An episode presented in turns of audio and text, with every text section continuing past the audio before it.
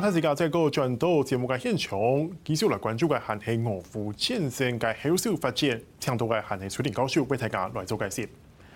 就是我刚刚有提到说，泽连斯基因为战争的关系，他个人的名声，包括帮乌克兰争取很多资源，但后来也有很多资源分配的一些问题啊。那在现在，其实乌克兰面对的这场战争的后续，他们可能面对更大的挑战是，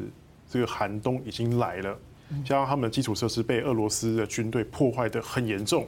是不是冬天对来讲，对这场战争来讲，可能会是一场大考验？对，的确，呃，昨就昨天的新闻嘛，基辅的市长他已经说了，就是说现在接下来的冬天，因为停水停电，好，然后呢又又在这个严冬，所以大家的生活会非常的辛苦。他说他的形容就是世界末日，他就就跟电影上面大家看到世界末日没有两样。那这个这个的确，而且呢，这这这种就是说被破坏的是全国性的。是全国性，它不是只有局部地区。那所以这个对乌克兰本身内部来讲的话，它是一个战争上面一个很大很大的压力。然后这个压力其实它也会外溢到欧洲去，也就是这个难民的问题。所以，所以其实这一场，然后普丁他自己也坦白，就在几个小时之前，我我看到的新闻，普丁就已经讲，他就说我们会继续这样子做下去，就是他现在整个的。为了这个战争哈，就第一个他他要演呃已经做好准备长期战，然后另外一个就是他就是焦土政策，就完全就是破坏这个乌克兰的这些基础设施，让人民的生活变得非常的辛苦。他等于是让乌克兰自己坐困愁城，把你憋死。哎，他不但是憋死乌克兰，他也现在也这个东西，他那个压力他也会反映在欧洲，他也在对欧洲施压。欧洲施压，对，那欧洲现在的这个压力就。就是变成说，一方面有难民的压力，然后呢，就是这个物价通膨有没有？呃，整个油啊、水啊、电啊这些的这些问题之外，然后还有就是欧洲执政党也会面临到民粹。民粹民粹势力，就是说接下来的选举，因为民生的这些问题，所以呢，这个政府执政党本身他们也会承受到非常非常大的压力。所以，所以这个战争哈，就是说这这次冬天的这个战争，其实呃，它的影响层面是非常广的。是老师，你刚刚说到这个外溢的效益，当然我们其实看到有一些欧美国家，其实在民调上面好像那个民意已经有一点。转向了哈，尤其是我看前阵子美国的一层民调是显示说，越来越多人是希望政府不要无限期的支持支援乌克兰，而且希望就是乌克兰赶快谈判吧，赶快和谈吧。这个民调大概占了百分之四十七，虽然还没过半，但已经很接近一半，而且比上一次还要多。老师，这一股压力是不是显现了？然后之后对于这个欧美国家援支援乌克兰来讲，会带来什么样的影响？现在对，呃，不仅仅是民间的压力，也不但是这个，我我们这样讲哈，就是说有乌克兰，就乌克兰疲劳这件事情，它不是对，就是说表面上对这个战争的大家舆论上面感觉到的一个疲劳，它也包含了难民的疲劳，以及对这个呃俄罗斯就欧盟国家、欧洲呃西方国家对俄罗斯制裁的一个疲劳。那怎么说呢？就就是说，呃，您刚才说百分之四十七是美国的对美国的舆论嘛，对不对？可是可是现在欧洲本身内部他们也有，就就我刚刚讲的，就是说，因为影响到民生很多各各个方面，所以呢，就也让这个欧洲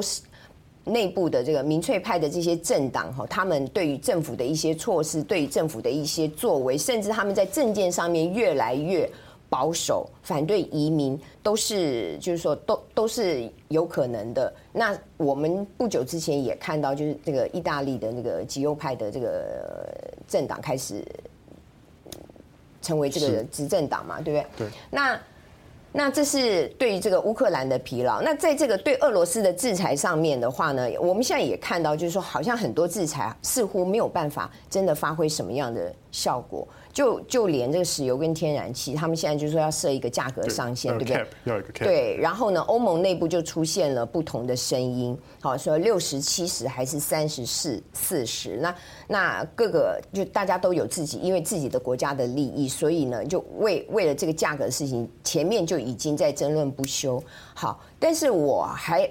我个人的看法就是说，今天不管是你六十七十也好，三十四十也好，这个其实对于市场上面俄罗斯油或者是俄罗斯天然气，我我觉得影响不大。为什么？因为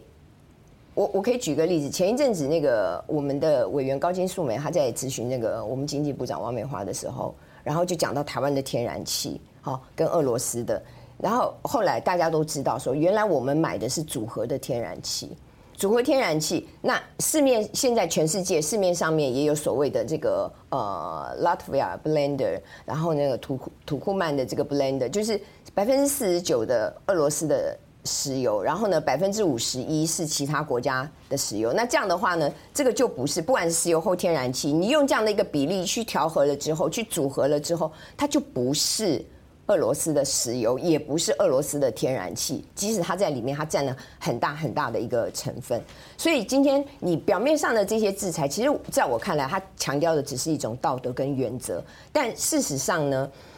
呃，真正制裁的效果，我我是反而看的是比较就就比较保守的，就它可能不会对俄罗斯产生什么样的这个效果。这是。在制裁上面对乌克呃俄罗斯的一个疲劳，那难民的疲劳的话，现在已经有七百多万七百多万的这个难民，乌克兰难民，欧洲各地七百八十几万，对，然后有两百将近三百万是在俄罗斯哦，那最多的当然也就是波兰这边，波兰可问题波兰他现在波兰其实他是欢迎这些乌克兰移民的，为什么？因为，整个欧洲也都欢迎，第一。我我们讲直白一点，就是他是白人，也就是说他文化上面哈，文化上面是跟欧洲是比较接近的，所以他跟叙利亚、跟阿富汗的难民是不一样，所以在在这个波兰，就是他们那个边界外面，还是有一些这些难民。然后乌克兰难民进入到波兰，他们可以帮助。不光就是说帮助波兰也好，或者其他的这些欧盟国家也好，就是在这个人力上面有没有缺缺乏这个劳力上面，他提的确可以提供一些这种 supply。那但很多的这个乌克兰的男士回家去打仗了，所以有一些工作是女士没有办法立刻接手的，对不对？没有办法去做的，或者是说呃移民，就是说现在在这个乌呃欧盟内部的这些乌克兰人呢，他们。在语言上面，哦，你如果说是在，譬如说像荷兰，你除了要英语之外，你可能还要法语或者是荷兰，就是说这个讲这个 Dutch 这些这些不同的语言，他他有他们有时候一些工作要两三种，或者甚至呢工作经验。工作就是专业上面经验要四年、五年、三年以上，所以对某一些的这个呃乌克兰难民来讲，他也没有办法立刻的去符合这些条件，这些都是问题，都是问题。然后还有一个难民里面一个很严重的乌克兰乌克兰公民，但是他们是罗姆人，就是我们一般称的这个吉普赛人。那根据我看到的资料，就是说。他们认自认为受到非常非常严重的歧视，没有跟真正的这个斯拉夫的这个乌克兰人好像有一种同等的对待，所以在这些当中都有很多的问题。那所以这个就是在这个难民的疲劳上面哈，就影响到欧洲本身的这些社会上面的舆论。那接下来就是什么？就是选票了。所以为什么欧洲的压力其实也很大？就它不光是政治上面，呃，不光是经济上面，政治上面，社会方面。都承受了非常大的压力，所以普丁他现在就讲说要长期打仗，其实这是一个，他他是在释放讯息，那现在大家担心的有时候也也不不光是核武了，而是说这个时间哇，他要长期，这个影响可能比核武一次解决还来得严重，我觉得都很严重，我觉得都很严重，可是你要长期，那怎么受得了？怎么受得了？所以现在。美国政府里面已经开始在释放讯息，美国政府里面啊也开始有了不同的意见，甚至就是这个我们讲说这个参谋总长联席会议主席啊，这个 Mark Milley 他他也。就是他不断的在跟这个乌克兰军方、跟俄罗斯军方啊，特别是跟乌克兰军方在在交，就是在沟通的时候，已经释放出一些讯息，就是说是不是要开始谈了？尤其是十一月那时候把那个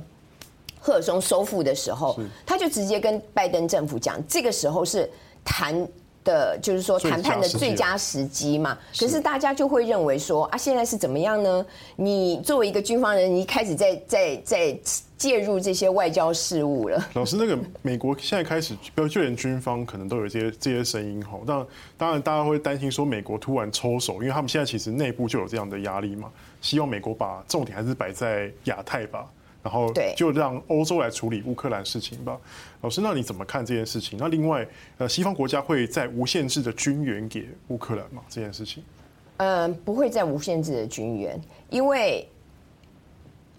乌克兰就是大家其实是怀疑的，在打仗的过程当中，他把前几个月他把那个呃安全部门的这个首长就是把他解职了嘛，对不对？然后总检察长也也 fire 掉。那他这些作为，然后再加上就是说，呃，西方国家可以看到整个战争过程当中，就是说在地方上面，哦，为什么那个俄罗斯它可以拿下这，就是东东边、南边，就其实它的那个范围也是蛮大。那也看到就是说很多地方首长他们的心是真的是就是比较靠俄罗斯，然后有很多在政府机关里面的有一些人，他们的作为是消极的。